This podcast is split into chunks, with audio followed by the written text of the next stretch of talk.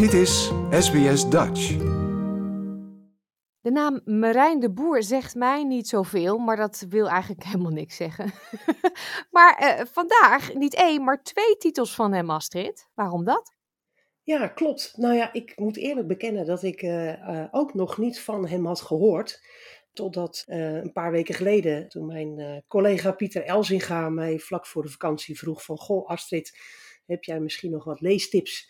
En toen vertelde hij over zijn tijd dat hij in Jeruzalem woonde. En daar was Marijn de Boer zijn buurman. Dus hij vroeg aan mij, goh, heb jij wel eens wat van hem gelezen? Ik zei, nee. Dus hij uh, bracht uh, het boek dat ik vandaag als eerste wil bespreken voor mij mee. Dat heet De Saamhorigheidsgroep. En toen ging ik natuurlijk even kijken op internet.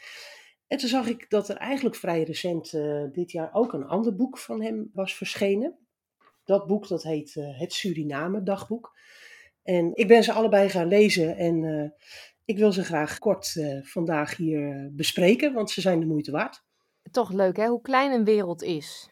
Zeker, ja. Ken jij die en die? Nee, nee, dat was mijn buurman in Jeruzalem. Dat klopt, ja. En ja, dat vond ik eigenlijk wel, dan, dan ben ik ook gelijk wel gefascineerd. Ik, goh, zo'n schrijver die de wereld overgaat, die schrijft ook vast interessante boeken. En, en, relatief jong, hè? Hij is 40. Hij is veer, ja, 41 denk ik inmiddels. Maar hij heeft al heel wat op zijn naam staan, want hij is in 2011 uh, debuteerde hij al met een verhalenbundel. En uh, daarna heeft hij meerdere dingen geschreven. En het boek Saamhorigheidsgroep, van, dat is dus in 2020 verschenen. Dat vond ik eigenlijk, toen ik dat boek kreeg van mijn collega, moest ik daar wel om lachen, om de voorkant. Want voor de voorkant van het boek is de verkiezingsposter van de PSP gebruikt, van begin jaren 70. En ik weet niet of je die nog kan herinneren, maar uh, een paar jaar geleden kwam die weer in het nieuws. Want toen was het een soort verkiezing van de beste verkiezingsposter aller tijden. En dat bleek dus ook deze poster te zijn, want voorop staat een grote foto, een beetje groene waas eroverheen. En daar staat een blote jonge dame met haar armen wijd en ze kijkt naar de hemel. En achter haar staan dan twee koeien je ziet nu ook als je die foto wil googlen, dan is het meestal met een balkje, want dat kan natuurlijk niet meer, zeker als het op Facebook is. Maar uh, deze uitgever heeft gewoon uh, bedacht, die zetten wij op de voorkant. En na het lezen van het boek snapte ik ook goed waarom. Want uh, het schept eigenlijk heel mooi het kader van de groep mensen, die saamhorigheidsgroep waar dit boek over gaat, waar ze voor staan. En dat is, uh, nou ja, open en vrij in het leven en nou ja, ook hè, antipacifistisch en uh, sociaal, zoals de PSP natuurlijk ook socialistisch is. Daarom denk ik dat het een heel goed gekozen voorkant van een boek is. En ik denk ook, ja, kijk, als dit natuurlijk in de boekhandel ligt, dan trekt het ook wel aandacht van mensen. Goh, waar zou dat boek over gaan? En dat is natuurlijk ook niet verkeerd, denk ik, voor een, een boek en een auteur. Um, het boek, zoals de voorkant eigenlijk al gelijk een kader geeft en informatie over het boek, uh, doet dat de eerste pagina ook. Dus uh, daar wil ik graag uh, een heel klein stukje uit voorlezen. Deel 1, New York, 2018. Ambassadeur Bernard Wekman, permanent vertegenwoordiger bij de Verenigde Naties in New York, stond ergens tussen drie uur en vier uur s'nachts voor het raam van de Nederlandse residentie aan Beekman Palace, dronken, uitkijkend over de East River, Roosevelt Island en de lichtjes van Long Island City. Zich afvragend hoe het ook alweer zat met die beroemde uitspraak. Wie jong is en links? Nee, zo was het niet. Hij nam nog een slok wijn en dacht na. Wie jong is en rechts, heeft geen hart. Wie oud is en links, geen verstand. Ja, zo was het. Hij liep naar zijn bordeauxrode chaiselongue in de hoek van de kamer en ging erop liggen. Vanaf hier kon hij de Queensboro Bridge zien. Koplampen van auto's die naar Manhattan reden vormden een zacht geel snoer over het water. Bovenop de brug knipperden rode lichten. Het was een lange dag geweest. In de ochtend had hij een vergadering met de hele staf gehad, vervolgens een lunch met de Spanjaarden, in de middag een zitting in de Veiligheidsraad en ter afsluiting een receptie, die was georganiseerd door de Belgen. Daarna was hij met twee medewerkers gaan eten en tenslotte was hij nog maar naar een borrel op de Oegandese post gegaan omdat daar een jonge vrouw werkte met wie hij een tijdje geleden erg geanimeerd had staan praten. Maar op de borrel was ze niet en hij was toch maar gebleven. Hij voelde zich oud en misschien wel voor het eerst in zijn leven. Het verleden laten we in het verleden, zo had hij altijd gedacht. Die stelling had hem behoed voor melancholie, maar vooral ook besef van de voortschrijdende tijd. En nu was het ineens bijna het einde van zijn carrière. Het lag voor de hand om over vijf maanden, als het zover was, naar Nederland terug te keren, al had zijn vrouw daar weinig te zoeken. De afgelopen weken was hij sluipenderwijs tot het besluit gekomen. Na dertig jaar repatriëren. En als hij terugging naar Nederland, dan moest en zou het Haarlem worden. De stad waar hij nooit had gewoond, maar waar het belangrijkste deel van zijn leven zich had afgespeeld. Een tijdje terug had hij een e-mail gekregen van een van die schimmen uit die Haarlemse tijd. Bruno Koolmees kwam naar New York en hij wilde met hem afspreken. De grote roerganger van de weleer enterde het land van het kwaad. Hij kon zich er geen voorstelling van maken. Bruno in Amerika. Nou, dat zet eigenlijk gelijk eh, de hoofdpersoon neer, dit fragment van het boek, want het gaat namelijk over Bernard. En uh, Bernard die uh, gaat dus in het deel dat daarop volgt in het boek, gaat hij terug naar de tijd in 1982, 1983 hebben we het dan over. Waarin hij door zijn vriend Felix uh, werd geïntroduceerd in de saamhorigheidsgroep. Dat was een groep, een, een stuk of 10, 12 mensen, die allemaal een goede baan hadden. Er zit ook een docent middelbare school Latijn uh, tussen, maar ook een verloskundige, een kunstenaar. Dus het is een gemeleerd, uh, hoogopgeleid groepje, waar ook stellen in zitten.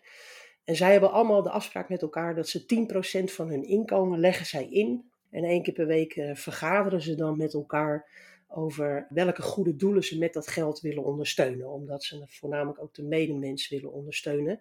Dat zien zij ook als hun taak. Nou, dat gaat er nogal bijzonder aan toe. Felix die vraagt, die nodigt hem uit om daar een keer naartoe te komen. En uh, dan beginnen ze bijvoorbeeld met een knuffelsessie. En dan uh, knuffelt iedereen met elkaar. En dan is er na het formele gedeelte van de vergadering ook weer een ontspanningsoefening. Dus ja, ik zag dat helemaal voor me, zoals dat in de tijd, nou ja, even gechargeerd gezegd, de geitenwolle sokfiguren. ze fietsen ook allemaal, hebben natuurlijk geen auto. Dan halen ze met de fietstassen daar waar gratis appels worden uitgedeeld, gaan ze de appels ophalen en opeten. En ze gaan ook met elkaar uh, in het weekend dingen ondernemen, zoals of naar een demonstratie, of ze gaan wandelen in de duinen of picknicken in het bos. En ehm, nou, eigenlijk stiekem toen ik dat die, die Bernard een beetje had leren kennen, die in een wereldje van de mannen met pakken zich bevindt. Hij had toen al hè, gestudeerd, rechten, en hij woonde aan de Amsterdamse grachten.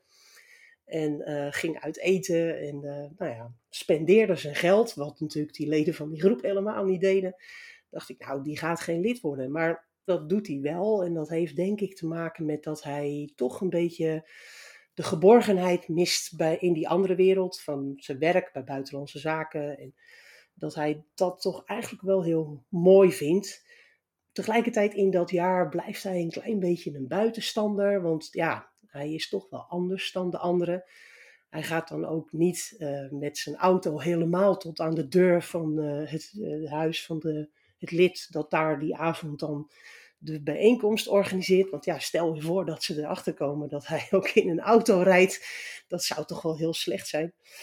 Dus ja, gaandeweg krijg je eigenlijk door de ogen van Bernard een steeds beter beeld van die leden die in dat groepje zitten. Er zit ook een stel die tussen, die zijn uh, polyamoreus. Dus nou ja, dat gaat dan eigenlijk al vrij snel mis. Dan is er ook nog een stel, die hebben een kinderwens, maar die wordt niet vervuld. Dus daar wordt ook een creatieve oplossing voor bedacht. Zal ik niet weggeven, want dat moet je lezen, want dat is heel bijzonder. Maar ja, het is wat dat betreft, uh, ze zijn allemaal toch, uh, is het moeilijk om dan de dingen goed te laten verlopen. Dus dat, beschrijft Marijn de Boer op een hele bijzondere manier. En eigenlijk moest ik er een beetje aan denken, en dat komt misschien ook een beetje de tijd waarin dit afspeelt, aan de manier waarop Van Koten en de Bie uh, dat soort typetjes neerzetten in hun televisieprogramma's. Dat waren in die tijd ook altijd uh, typen die je wel goed voor kon stellen dat je ze tegen kon komen, bij wijze van spreken, bij uh, de supermarkt. En toch moest je er altijd een beetje om gniffelen. En ja, dat vind ik heel knap, want dat doet Marijn de Boer dus eigenlijk heel goed, vind ik. Het is wel geloofwaardig en hij geeft ook een heel mooi tijdsbeeld. En tegelijkertijd moet je ook heel vaak lachen als je dit boek aan het lezen bent. Dus ja, nadat ik dit boek had gelezen, dacht ik uh, direct van, nou, er is ook een ander boek zo recent verschenen. Dus dat wil ik dan ook wel graag lezen. Ja, en die en dan... tweede, dat is dan iets heel anders, want dat speelt zich, tenminste dat denk ik, af in Suriname. In ieder geval, het gaat over Suriname. Ja, dat klopt. Nou ja, dat was denk ik ook voor Marijn de Boer zelf een verrassing. Want uh, als ik gelijk de eerste pagina even een heel klein stukje voorlees, want dat begint met een advertentie. Zaterdag 26 maart 2011. Vanochtend blaarde ik door de Groene Amsterdammer en las de volgende advertentie. Gratis last-minute vakantie. Maak een avontuurlijke en literaire reis door het binnenland van Suriname in het kielzog van Albert Helman. Meer informatie helman.paradijsvogels.nl of 0572 302406. Nou, deze advertentie uh, die heeft uh, Marijn de Boer dus uh, gelezen. En dat fascineert hem, het zet hem aan het denken, want hij vindt eigenlijk dat hij zelf, ja, hij is iemand die graag op zijn bank zit met de poes in zijn kamer of, of appartement in Amsterdam. Dat vindt hij heel prettig, maar tegelijkertijd vindt hij ook dat hij er maar eens uit moet op avontuur en dingen moet meemaken en mensen moet ontmoeten. Dus hij besluit toch gelijk te bellen. Um, en dan krijgt hij Maurits Blomhert aan de lijn. En dat is een uh, gepensioneerd universitair docent, die al heel lang eigenlijk werkt aan een uh, biografie over Albert Helman. En Albert Helman was een Surinaams-Nederlandse schrijver, die heel veel heeft geschreven maar ook na zijn opleiding in Nederland heeft gehad, Suriname geboren in de Tweede Wereldoorlog, ook in het uh, verzet uh, terecht is gekomen, daarom ook moest onderduiken. En na de Tweede Wereldoorlog weer teruggegaan is naar Suriname en daar ook uh, onder andere minister is geweest. En later ook als vertegenwoordiger in Washington voor de Nederlandse regering bij de VN betrokken was. Dus dat is een werkelijk persoon, hè, die heeft ook echt bestaan. En die Albert Helman, die heeft een reis in de jaren 50 over de, rivieren van de binnenlanden van Suriname gemaakt. En die heeft daar een verslag over geschreven. Nou, die Maurits Blomhert, die uh, biograaf van Helman, die heeft dan bedacht van nou, hoe leuk zou het niet zijn als nu, zoveel jaar later, nog eens een groep mensen diezelfde reis weer gaat ondernemen. Over die rivieren in de binnenlanden van Suriname. Nou ja, en die advertentie die ziet die uh, Marijn de Boer dus. En nou ja, dat is dan een match, hè, want hij geeft gelijk aan van, goh, ik ben schrijver, want uh, binnenkort komt mijn uh, romandebuut uit en ik werk voor een uitgever, ik ben redacteur. Dus die blijkt daar een aangewezen persoon voor te zijn om daar ook een verslag van te maken. Dat is eigenlijk dit boek geworden, dit boek, dat verslag dat hij ook van die reis maakt maakt onderdeel uit, want dit boek is eigenlijk iets meer. Want dit, dan heeft hij niet secte de, de gegevens van de reis, maar daar beschrijft hij ook nog eens in wat er allemaal gebeurt met zijn reisgenoten die meegaan en wat er ook gebeurt met dat groepje onderling. Uh, want dat is best bijzonder. Eerst zijn er wat meer mensen, maar er zijn heel veel mensen die hadden zich ingeschreven. Die denken, gratis reisje naar Suriname. Maar als die in Parimaribo zijn en horen hoe de reis er gaat uitzien, denken ze, nou, we blijven maar lekker even in Parimaribo. Dat uh, is een beter idee. Dus uiteindelijk uh, blijven er maar een paar mensen over. En dat is het stel uh, en Tony. waar je steeds als lezer, en dat, daar maakt hij zelf ook een grapje over, dan steeds eigenlijk leest zoals Sjors en Jimmy. maar het gaat om Sjors en Tony. Het zijn denk ik vijftigers en die, die werken in de gehandicaptenzorg. Dan hebben we Julius nog. Julius is een uh, vader van drie jonge kinderen met een burn-out, die uh, de reis is gaan ondernemen omdat hij wat meer mannendingen wilde doen. Dan hebben we André nog, en dat is een uh, gepensioneerd universitair docent. Ehm, nou, en die man die doet Marijn wel heel erg ook aan zijn vader denken en daar heeft hij ook best wel een klik mee. Die neemt ook heel veel flessen wijn mee in die boot, zodat ze iedere dag samen een fles wijn s s'avonds soldaat kunnen maken.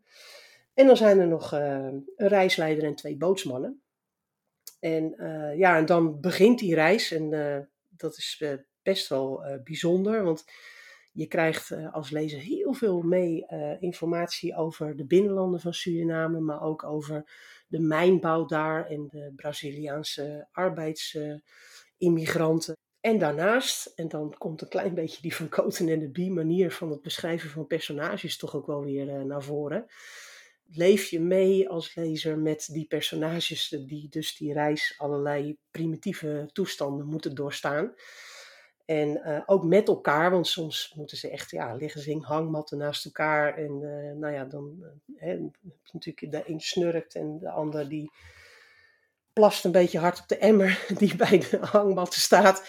Dus er zijn allemaal wat, wat ongemakken. Dus als lezer zit je eigenlijk te wachten op het moment dat het vreselijk misgaat. Dat ze ruzie krijgen of dat er wat gebeurt. En ja, die spanning, dat is eigenlijk wel heel mooi. En tegelijkertijd stroomt het verhaal ook prachtig door. Net zoals de rivieren die ze daar bevaren.